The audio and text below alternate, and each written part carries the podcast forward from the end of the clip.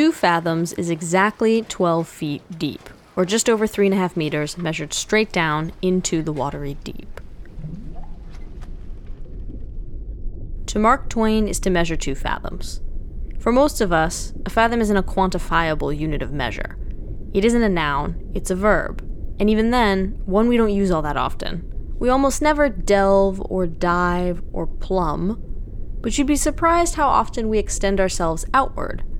We regularly grasp concepts or reach consensus. We jump to conclusions. When we move, we move on, not down. Maybe it's because looking down feels too much like looking in, inward at our own nature.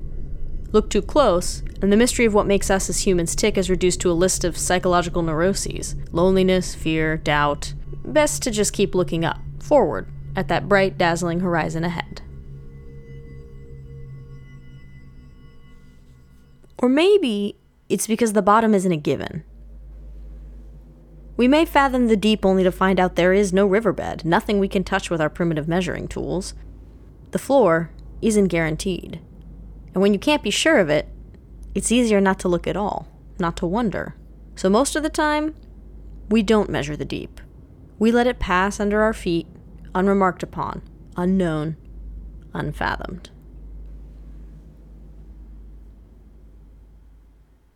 But to Samuel Langhorne Clemens, the deep was a thing of beauty, of adventure, a thing so great he only went and named himself after it.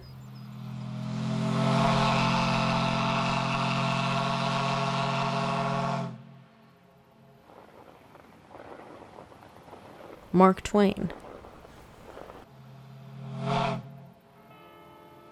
He heard it on the deck of a steamboat. The deckhand was calling back to the crew. Recorded at two fathoms deep, we're safe to pass. It was in that moment that Mark Twain fell in love with the steamboat. Like Mark Twain, I too was taken by sailor's life. In Twain's era, the steamboatmen were the adventurers. In my era, it was something different. I had once entertained the idea of becoming a boatman, not just any boatman. I wanted to be a yachty.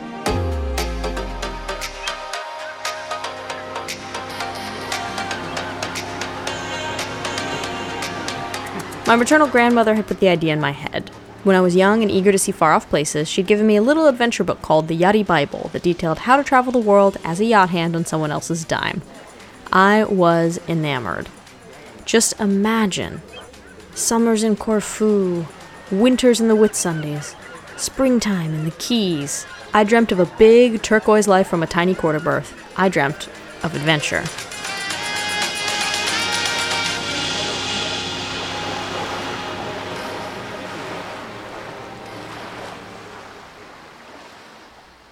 As I got older, my dreams turned to plans. I thought to log my hours on the pleasure cruises around Los Angeles, working towards my captain's license, taking tourists around Catalina Island, or school field trips around on the LA Maritime Institute's giant 110 foot square sail brigantine, the Irving Johnson. This, I thought, would be the start of my life as a yachty. I met the required classroom hours with relish. I bought a book to practice knots. Then the time came for my first hours at sea. Stepped onto our tiny vessel along with four other deckhands heading out on an overnight.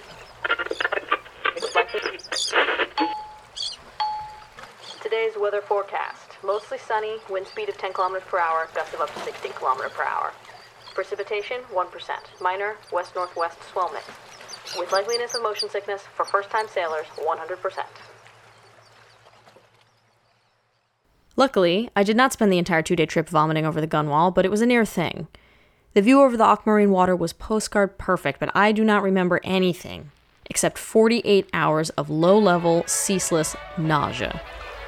While everyone else got to enjoy saltwater taffy at our stop on land, I did not, for fear of tossing it overboard the moment we were back on deck. One sleepless night on deck, staring up at the stars and cursing my choices, was enough to convince me pretty quickly that the seafaring life was no life for me. In one single moment, the water had erased all my plans and sent me off in an entirely different direction. It can do that, you know. It did that to Mark Twain, too. A wide eyed, adventure hungry Mark Twain signed up as a cub pilot under Horace Bixby. With the kind of conviction only the young attempt, Mark swore he'd be happy to spend the rest of his days on the river. he too dreamed of adventure. Twain, the daring captain. Twain, the steadfast steamboatman. Twain, the fearless pilot, knower of the deep. The river, however, had other plans, and Mark Twain was taken by the current in an entirely different direction that led Mark into even deeper and murkier waters.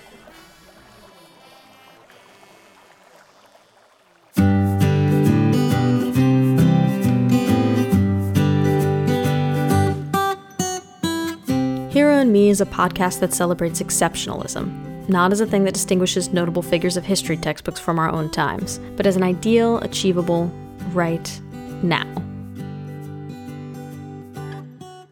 This storytelling series parallels the lives of our heroes with the ups and downs of our own lives so that we can learn from the past, live better lives in the present, and achieve our most lofty goals in the future. If you agree that heroism is not about perfection but trial and error, Hero and Me might be the podcast for you. If you think history is fun but also useful, Hero and Me might be the podcast for you. And finally, if you're looking for inspiration but are sick of reading self help books that all say the same things, the Hero and Me podcast was made just for you. In which case, you can find us at brianacrandall.com slash hero and me and subscribe to our mailing list. We will send you the episodes as they come out, along with more stories, anecdotes, and commentary about the heroes we cover. Hero and Me is a Brian A. Crandall production. That's Brian with an I, A is in the letter A, and Crandall with two L's, not one. Thank you for listening, and now back to Mark and Me episode 2 Out of Depth. The first thing Mark Twain learned as a steamboat pilot was that you can't tell if the river is safe to navigate just by looking at the surface. You have to go deeper.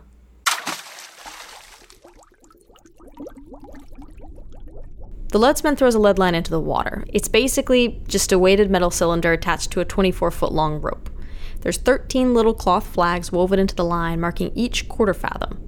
Now, most people just care about the first couple. Who cares about the exact number? Just tell me, is this river deep enough to pass?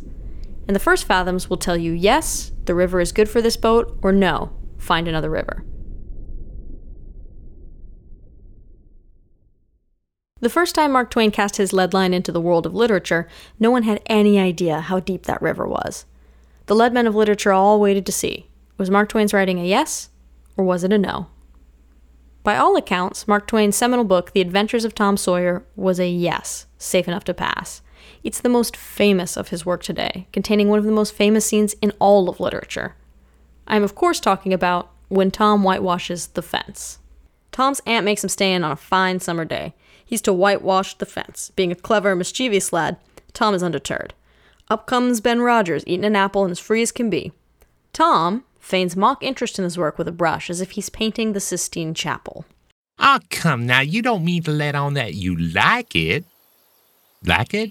Well, I don't see why I oughtn't to like it. Does a boy get a chance to whitewash a fence every day? That put the thing in a new light. Ben stopped nibbling his apple. Tom swept his brush daintily back and forth, stepped back to note the effect, added a touch here and there, criticized the effect again. Ben watching every move and getting more and more interested, more and more absorbed. Presently he said, Say, Tom, let me whitewash a little. Now, Tom, he understands human nature. He resists and resists and resists. This work, why, it's the best thing ever. Poor Ben starts to believe the hype. He offers Tom his apple, and while Ben sweats in the sun doing Tom's chores, Tom simply sat on a barrel in the shade close by, dangled his legs, munched his apple, and planned the slaughter of more innocents. There was no lack of material. Boys happened along every little while. They came to jeer, but remained to whitewash. By the time Ben was fagged out, Tom had traded the next chance to Billy Fisher for a kite in good repair. And when he played out, Johnny Miller bought in for a dead rat and a string to swing it with. And so on and so on, hour after hour. And when the middle of the afternoon came, from being a poor, poverty stricken boy in the morning, Tom was literally rolling in wealth. There's a particular brand of loophole wriggling American ingenuity that we all secretly admire a little bit. Tom Sawyer has it in spades. What he lacks in moral fiber, he makes up in sheer cleverness. It's no secret Mark Twain based large portions of the adventures of Tom Sawyer on his real life and on the people of his hometown in Hannibal, Missouri. Somewhat less well known is that Tom's whitewashing trick is exactly the kind of stunt Mark Twain would pull in real life. In fact, Mark Twain was as famous for his shenanigans as he was for his writing. He could be as slick as Tom when he wanted. Once, Mark Twain got it in his head that he should write to Andrew Carnegie, who was at one time the richest man in America. You seem to be in prosperity. Twain began. Could you lend an admirer a dollar and a half to buy a hymn book with? Twain then proceeded to describe in great detail all the ways in which the hymn book would enrich his life spiritually and practically, assuring his intent was pious. Then he signed the letter and added a postscript.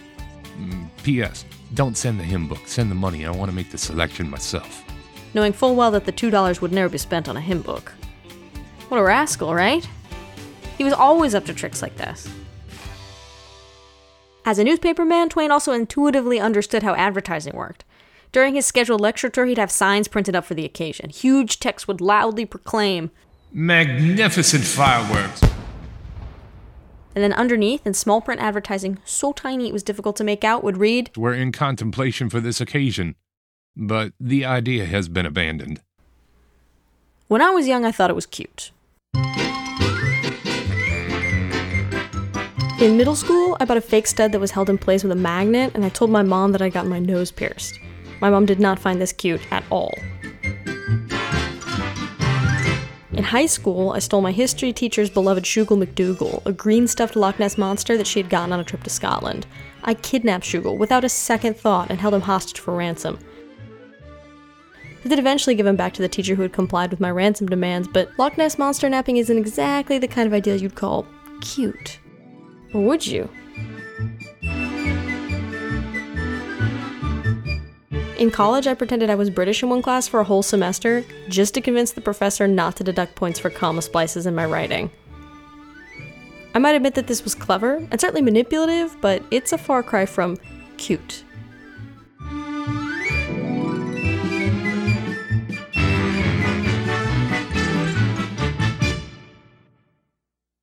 Sounds nefarious when I put it that way.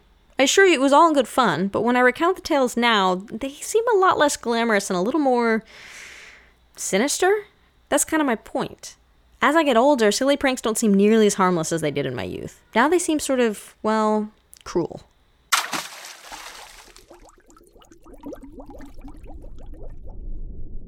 The bottom of a lead line isn't just any old hunk of metal. It's a pipe filled mostly with lead. I say mostly because the bottom two inches or so are hollow. When the lead hits the bottom of the riverbed, it picks up what's down there, so the leadsman can tell more about the river. If the bottom is muddy or sandy, or if you're really out of luck, rocky. Rocky riverbed spells bad news. Sharp rocks on the bottom meant that there was a pretty good chance the hull of your boat was about to get scraped up something bad. So even if you knew the river was deep enough to pass, you had to go even deeper to make sure it was safe enough to pass. When you plumb the depths of Mark Twain a little deeper, you don't find mud. You don't find sand. You find rocks.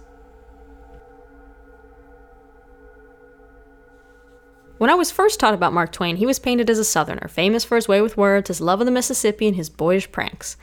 The Mark Twain most of us remember is clever Tom Sawyer, whitewashing the fence. But there's another version of Mark Twain we don't talk much about because he's much less likable. On the surface, like Tom, we can call Mark clever, we can call him plucky. But dive a little deeper, and you could call him manipulative. This is the Tom we see on the farm.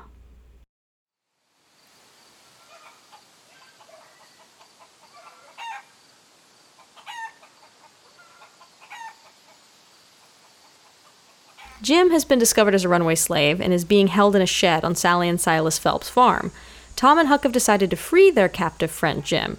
At first, it seems like Tom is trying to do the right thing here, but the more time passes, the more you realize his escape plan isn't really a clever plan at all. It's some kind of grandiose delusion that involves insane and unnecessary elements like secret rope ladders and witch magic. It reads more like a kid's game of make believe than an actual predetermined plan. It's utter nonsense. They make Jim keep snakes and rats in his shed. Tom writes threatening letters that scares aunt and uncle. Tom even sneaks Jim out to help lift a heavy stone. I mean, he could have just let Jim go then and there, but he doesn't. Instead, Tom makes Jim go back to his shed, where he is, in a very real and not make believe way, imprisoned. And why? Why does Tom do all this? For a laugh? For a story? Because the worst part of it all is that it's completely unnecessary. While Tom is creating all of these fanciful scenarios, he knows the whole time that Jim has already been freed and he could just walk out of the shed a free man if only somebody would tell Sally and Silas. But he doesn't tell them.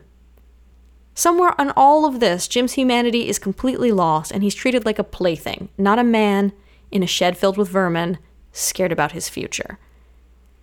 Tom doesn't even fess up after Aunt Polly shows up to set things right. Oh, his plan was surely entertaining. It was surely good for a laugh, but he's so wrapped up in his imagination that he sort of lost sight of things.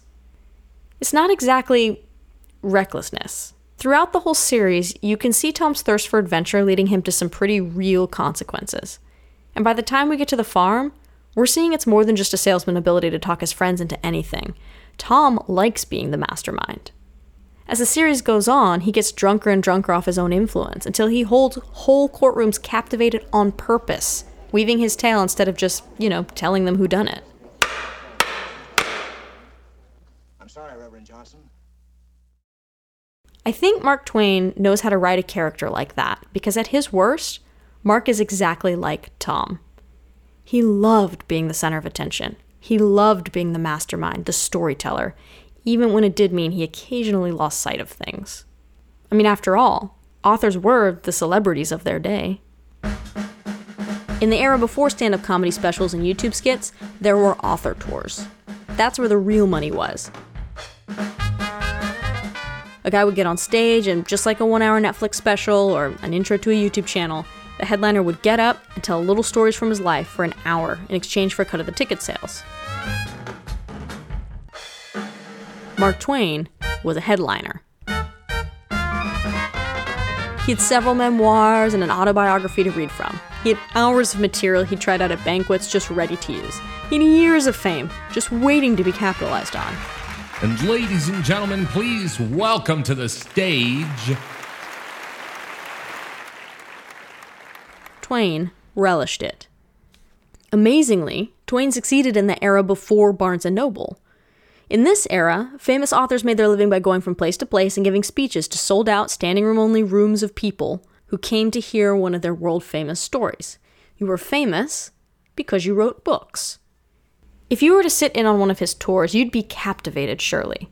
There'd be tales of adventure and daring. You'd hear all about life on the river, and it'd be hard not to love Twain, to go along with whatever he said. Because we want to believe Mark Twain is the best parts of Tom the spunk, the loyalty, the adventure. So we remember Mark Twain for his way with words, his love of the Mississippi, and his boyish pranks. But that doesn't mean we should forget the other parts of Mark Twain. Because in his day, he was equally famous for his cutting one liners and his searing criticisms.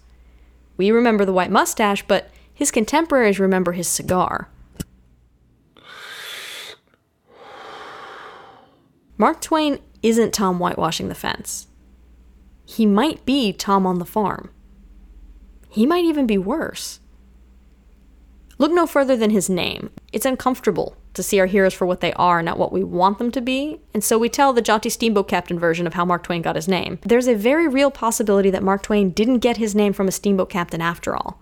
There's another, equally popular myth of how Samuel Langhorne Clemens became Mark Twain, one that today we've all but forgotten. A dim drinking saloon.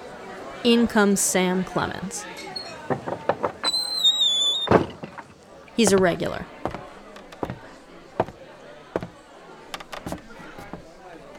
Barkeep Mark Twain. As in, get me two drinks and add it to my tab. A phrase he says so often he's not even called Sam down at John Piper Saloon in Virginia City. He's just Mark Twain, the guy that orders them two at a time.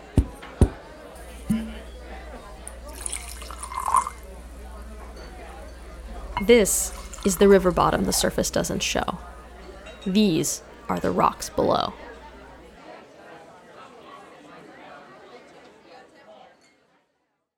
The Adventures of Tom Sawyer might be Twain's most enduring and widely known work, but it's definitely not his most memorable. Some of the quotes that made Twain famous weren't published essays or transcribed speeches, they were zingers and anecdotes and cruel jokes told at dinner parties. Like when Paul Bourget says, I suppose life can never get entirely dull to an American because whenever he can't strike up any other way to put in his time, he can always get away with a few years trying to find out who his grandfather was. Hear the answer. I reckon a Frenchman's got a little standby for a dull time too, because when all other interests fail, he can turn in and see if he can't find out who his father was.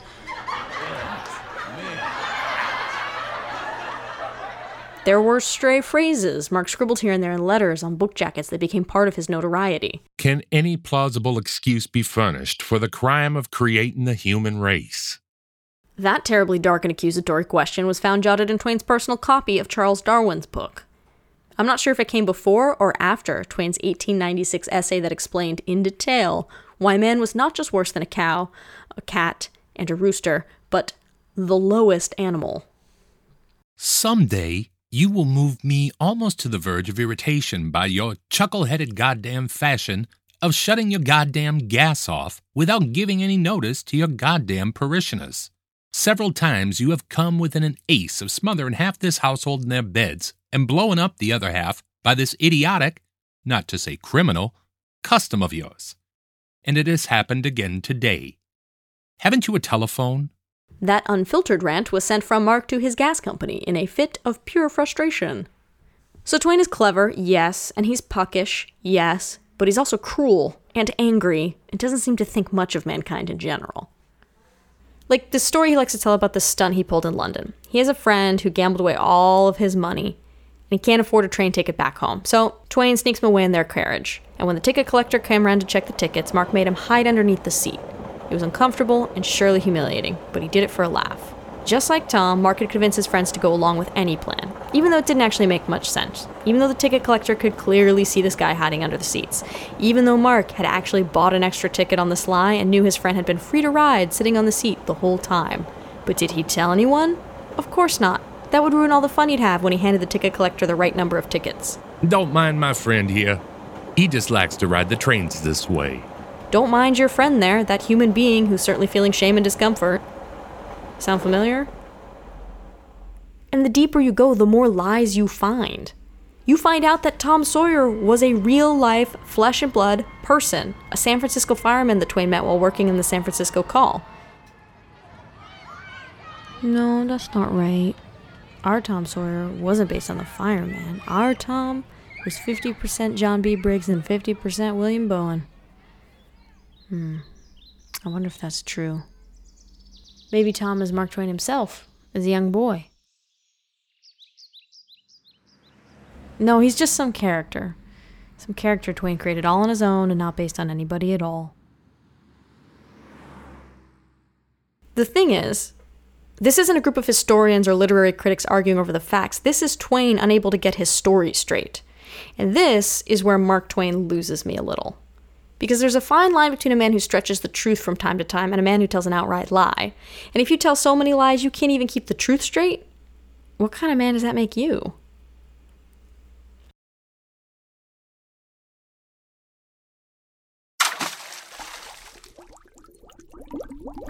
There's 13 little cloth flags woven into a lead line that tells you how deep the water is. Each flag has its own call. Mark Twain, Mark Tari, Mark IV, and then there's a 14th call, one that's not written with a flag. No bottom. That's when you've run out of lead line. It's beyond what you can know for sure. You know it's deep enough to pass, but how deep exactly it goes, you can't tell from here. And that is where things get murky for me. Maybe Mark Twain is the daring steamboat pilot he made himself out to be. Maybe not. Maybe he's some dark and angry man obsessed with his own fame. Or maybe none of that is even real. Maybe it's all just an act. So I've got a dilemma then. Without a bottom, how do we know which version of Mark Twain to believe? Mark Twain the steamboat captain?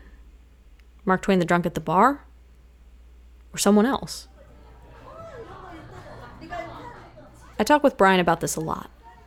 Brian is a fellow filmmaker and the creator of such excellent podcasts as Davey and Me. And he's made a lot of autobiographical work before, so he knows how to navigate these waters as well as anyone. As crusty as Mark Twain may be on the outside, is that really who he is? So, how do you tell the difference between a true cynic and somebody who's just a little bit crusty on the outside? How can you tell the difference? You can't know that. That's why you have to just stick to your own values regardless of, of who you meet. I don't, I don't know. You can't really tell people's intentions. Only God can be the judge of other people. We, we, we, we, won't, we won't know. Maybe over time you can see. Maybe with like, maybe if you see the results of their life rather than what they're actually like saying maybe that's kind of like where you're going with this. Like, um, no bottom. If there's no bottom, we have to read the water and take our best guess. So here's my best guess about Mark Twain. Remember that story about making his friend ride under the seat on the train back from London, where he humiliated his friend to make a stranger laugh? Don't mind my friend here. He just likes to ride the trains this way. I don't think that's the important part of the story. I think the important part of that story is the part where he bought his friend a ticket. Not the thing he said, but the thing he did. I mean, sure, Mark Twain spent 3,000 odd words ridiculing the German language in some of his books. I mean, he accuses German men of being only 30% masculine and the rest feminine or neuter. He claims they're confused, he claims they're difficult, he makes numerous jokes at the Germans' expense. That's all what he said. What he did was different. In his private life, Twain loved German. He learned their language inside and out. He taught his kids. He gave speeches in German. Which makes me think Mark Twain's humor isn't an act, it's a cover. A cover for human decency, when by all accounts, human decency is often boring to read about. This is the careful, thoughtful work of a man who teases because he loves. Amidst all of Twain's escapades in The Innocents Abroad is some pretty heavy stuff. Twain levies criticisms of the way imperial nations like France are obsessed with their own banal histories. He exposes his own woefully ignorant expectations of other cultures. He lampoons the overly romantic descriptions of the Holy Land of the day that were both widespread and utterly false. And you don't mind because he's making you laugh while he does it. Sure, I mean, sometimes it's hard to tell what's true and what's not. Yeah, he stretches it a little bit. He embellishes, he milks it for a laugh. But it doesn't really matter. I mean, Twain's escapades in The Innocents Abroad are travel not just for travel's sake, but in service of a larger aim. In Twain's own words, Travel is fatal to prejudice, bigotry, and narrow mindedness, and many of our people need it sorely on these accounts. Broad, wholesome, charitable views of men and things cannot be acquired by vegetating in one little corner of the earth all one's lifetime. I mean, this is Twain using his wits and his charms not to manipulate or connive, but to make us better people, to make fairly difficult to swallow medicine go down easier. It's the difference between being nice and being good. Tom Sawyer's antics weren't always kind on others. It's hard to call him a nice boy, but his heart is always in the right place. The intent is there, and so is the result, even if the means are sometimes less well meaning than the ends. Mark Twain wasn't exactly kind either. Yes, he was a bit cruel at times and a little self involved. But yes, he was also quite adventurous and undeniably funny. And yes, at times he was a good man, too. Tom Sawyer wasn't all one thing, and neither was Mark Twain. And neither am I. None of us are.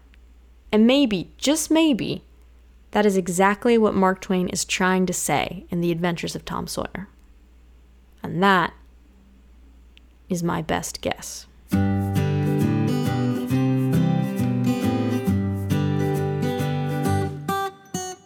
This was episode two of Mark and Me Out of Depth. If you like what you listened to and want to receive more stories about our heroes you can't find anywhere else, subscribe to the Hero Me podcast newsletter at brianacrandall.com slash hero and me.